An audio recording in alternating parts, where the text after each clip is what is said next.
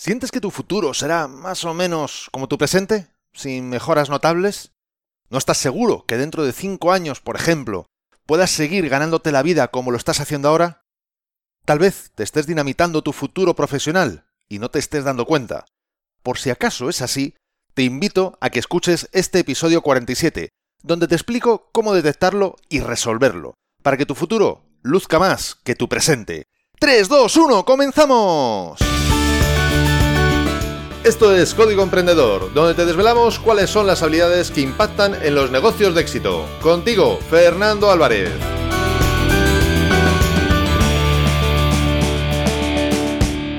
Aquí estamos, un episodio más, una semana más, siempre desde la trinchera, desde donde los emprendedores producen resultados, desde donde tiene lugar la acción.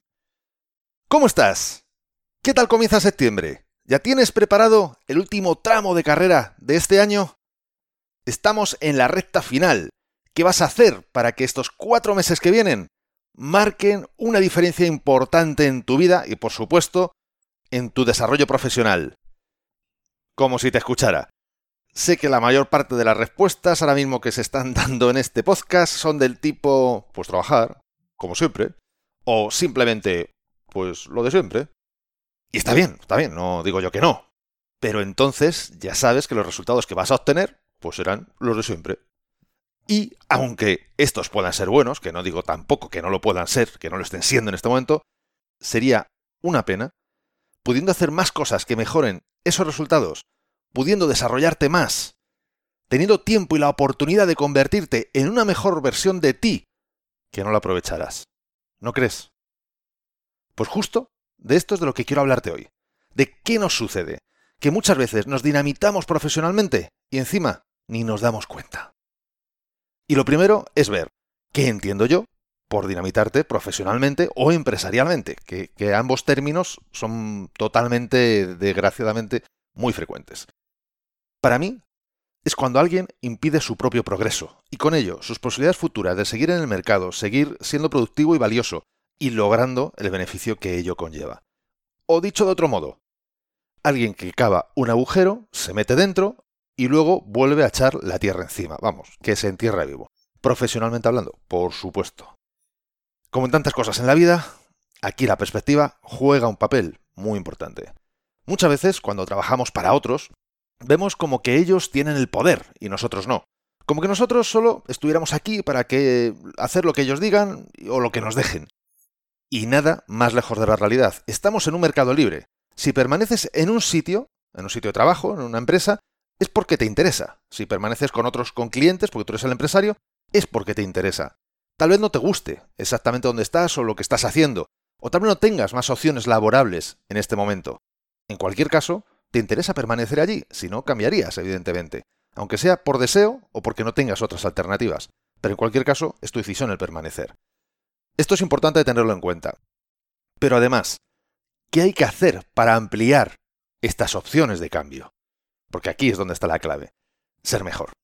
Tener más funcionalidades. Pues como los productos, cuantos más versátiles son o cuando son muy especializados, normalmente son más demandados y se pagan más caros también, según su escasez, lógicamente. Y en este caso, estar de suerte. Porque tú eres muy, muy escaso. Solo existe una unidad en todo el mundo exactamente como tú. Por lo que esa parte, por suerte, la tenemos controlada. Ahora hay que hacerse deseable. Hay que conseguir que tú seas deseable, muy deseable. Pero eso lo veremos luego. Primero vamos a poner dos ejemplos de esto que estamos hablando.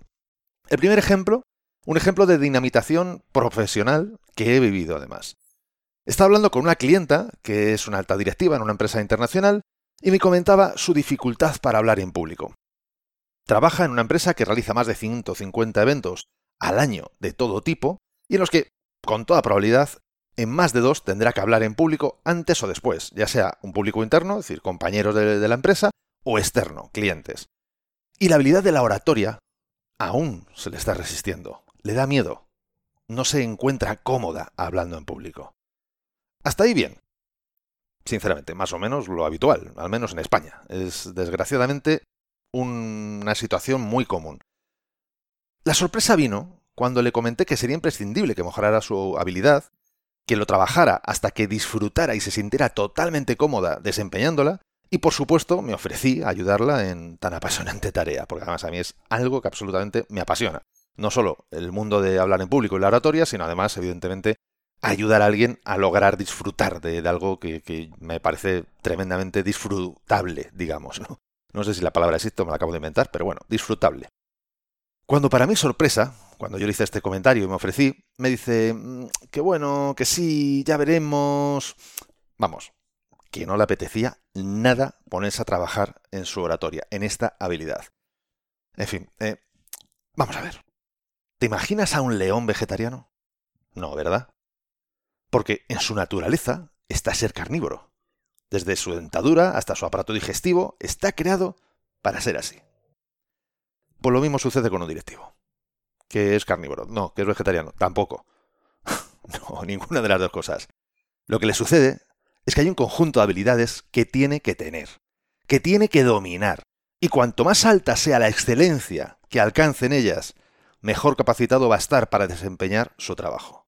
Porque además, no olvidemos que la comunicación no solo tiene lugar en grandes escenarios. En ocasiones, en una reunión de 10 personas o incluso de dos, se puede decidir tu futuro. Por lo que este es un arte del cual podría depender tu fantástico mañana. Pero no, mejor seguimos como estamos, que tampoco estamos tan mal.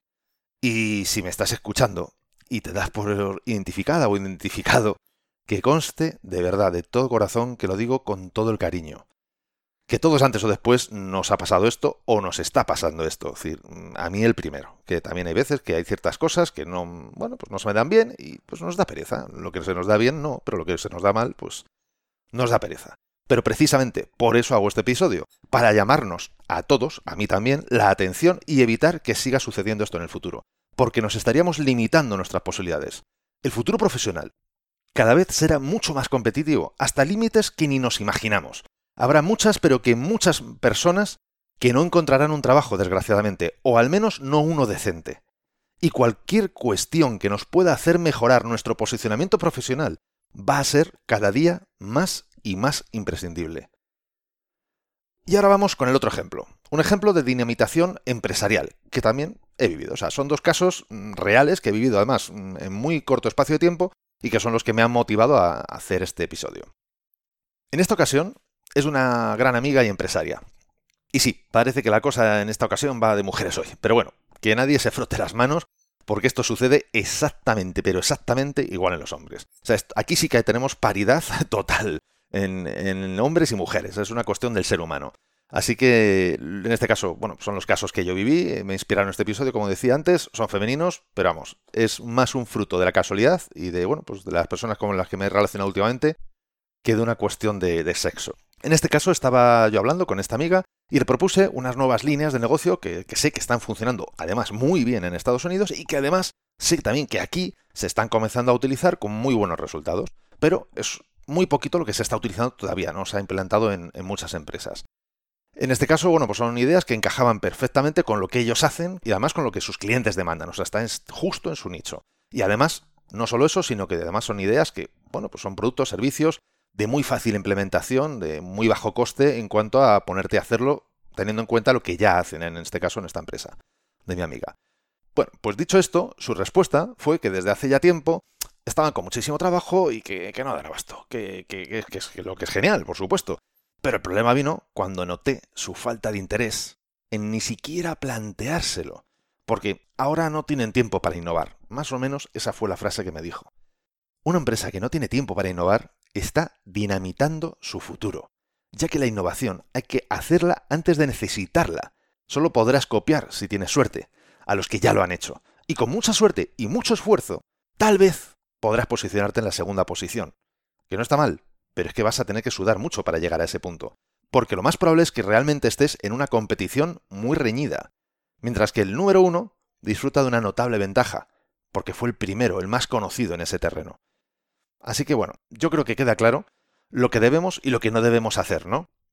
Bien, pues antes de continuar, quiero recordarte que este episodio de Código Emprendedor ha llegado a ti gracias a desde la trinchera.com, donde podrás encontrar muchas más técnicas, estrategias y trucos para mejorar tus habilidades profesionales y llevar tu negocio mucho más lejos.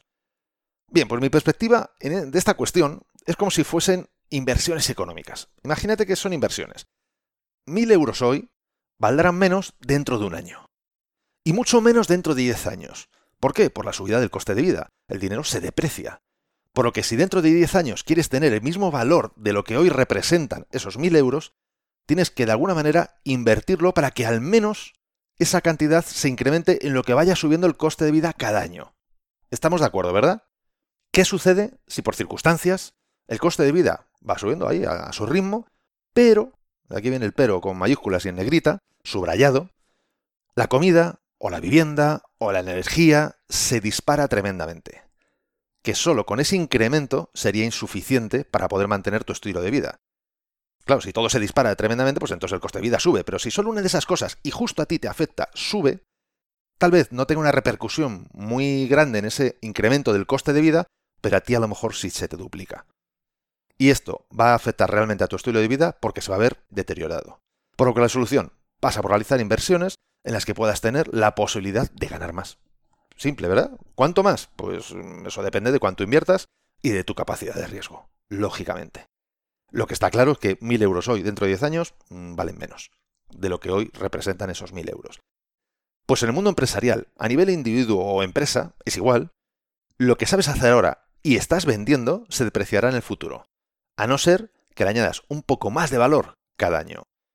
Si le añades un poquito cada año, te ayudará a ir, digamos, tirando. Eh, si el entorno económico, pues no cambia mucho, más o menos va, pues vas ahí tirando, vas mejorando poquito a poquito y vale, bien. Ahora bien, ¿y si la cosa se pone fea? ¿Y si el mercado se vuelve de repente bastante, pero que bastante más competitivo? Solo con un poquito no te va a ser suficiente.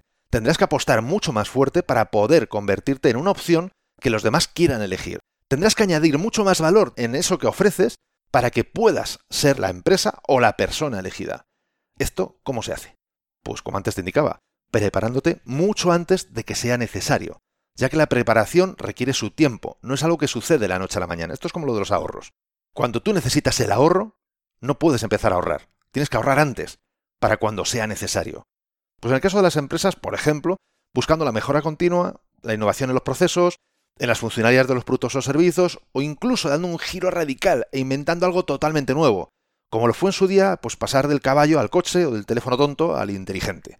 Y en el caso de los profesionales, pues mejorando esas cosas que sabes hacer, mejorando tus habilidades. Y para ello debes de mirar al futuro. ¿Qué tipo de habilidades serán más demandadas en el futuro inmediato? ¿En general o por sectores? Y mira, por ejemplo, en este sentido, ya te contaba en el episodio 38 cuáles son las top 10 de las habilidades que el World Economic Forum considera que serán demandadas en los próximos años. Si no lo has escuchado, te, invito a que lo escuches, o si lo has escuchado y lo quieres recordar, pues lo vas a tener fácil, porque te dejo el link de este episodio entre las notas de este programa. ¿Tienes un desempeño muy por encima de la media en cada una de esas habilidades, u otras que tú consideres importantes en tu sector a futuro? En aquellas que no sea afirmativa la respuesta a esta pregunta, ¿cuál es tu plan para mejorar esas habilidades en las que no estás tan.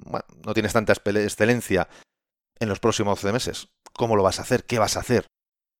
Las habilidades no las mejoramos por arte de magia. Debemos formarnos, debemos practicarlas, debemos entrenarlas inteligentemente. Solo así llegaremos a un destacado nivel de excelencia que nos haga ser más deseables para otros. Y precisamente porque creo que la mejora continua es importante, es por lo que he recopilado más de 100 acciones que sé que pueden ayudarte a multiplicar tus resultados porque son la consecuencia de haber estado estudiando a personas de éxito y de además haberlas puesto en práctica, de haberlas experimentado por mí mismo. Las tienes todas recogidas en mi book gratuito Multiplica por 100 y puedes bajártelo totalmente gratis en desdelatrinchera.com barra x100. Te dejo el link en las notas de este episodio. Y por supuesto, te explico un método sencillo para aplicarlas de forma que ya notes mejoras en tus resultados, incluso habiendo solo aplicado unas pocas de estas acciones. Cuando en tu empresa solo te preocupas del futuro inmediato, o cuando profesionalmente no haces nada para mañana ser mejor profesional de lo que lo eres hoy, entonces estás dinamitándote tu futuro. Hacer esto que te indico no te va a garantizar un mañana maravilloso, por supuesto que no, pero te estará dando más posibilidades para que así sea. Porque no hacerlo sí que te garantiza estar en la arena compitiendo por un centímetro de mercado al peor precio. De verdad que el futuro se presenta muy apretado. Vamos a ser muchos vendiendo cosas muy parecidas para muy pocas personas con poder adquisitivo. La oferta superará la demanda en términos generales. La tecnología y la simplificación hará aún más combativa esta pelea. Aún estás a tiempo, aún puedes asegurarte una mejor posición de salida en esta carrera que el mercado está cocinando. Y dicho esto, quiero preguntarte si hay alguna habilidad concreta que te gustaría que hablara o buscara un invitado especializado que nos pueda aportar valor. Si es así, déjame un comentario en las redes eh, sociales, en las redes de podcasting o bien en el formulario web que tienes un link ahí en las notas del episodio, porque va a ser un gusto poder ayudarte ahí donde tú decides que lo necesitas más. Y mientras tanto, que me dices, me escribes cuáles son las habilidades que te gustaría que se trataran en este podcast, quiero hablarte del próximo episodio de Código Emprendedor. En esta ocasión el tema me lo propuso Rodolfo, suscriptor de desde la trinchera.com y oyente, por supuesto, de, de este podcast. Y me pidió que hablara de, cito textualmente, cómo automotivarse en un entorno difícil, cómo salir adelante y ponerse en valor. Un tema complejo y muy, muy necesario. Así que, si quieres saber más, no te pierdas el próximo episodio.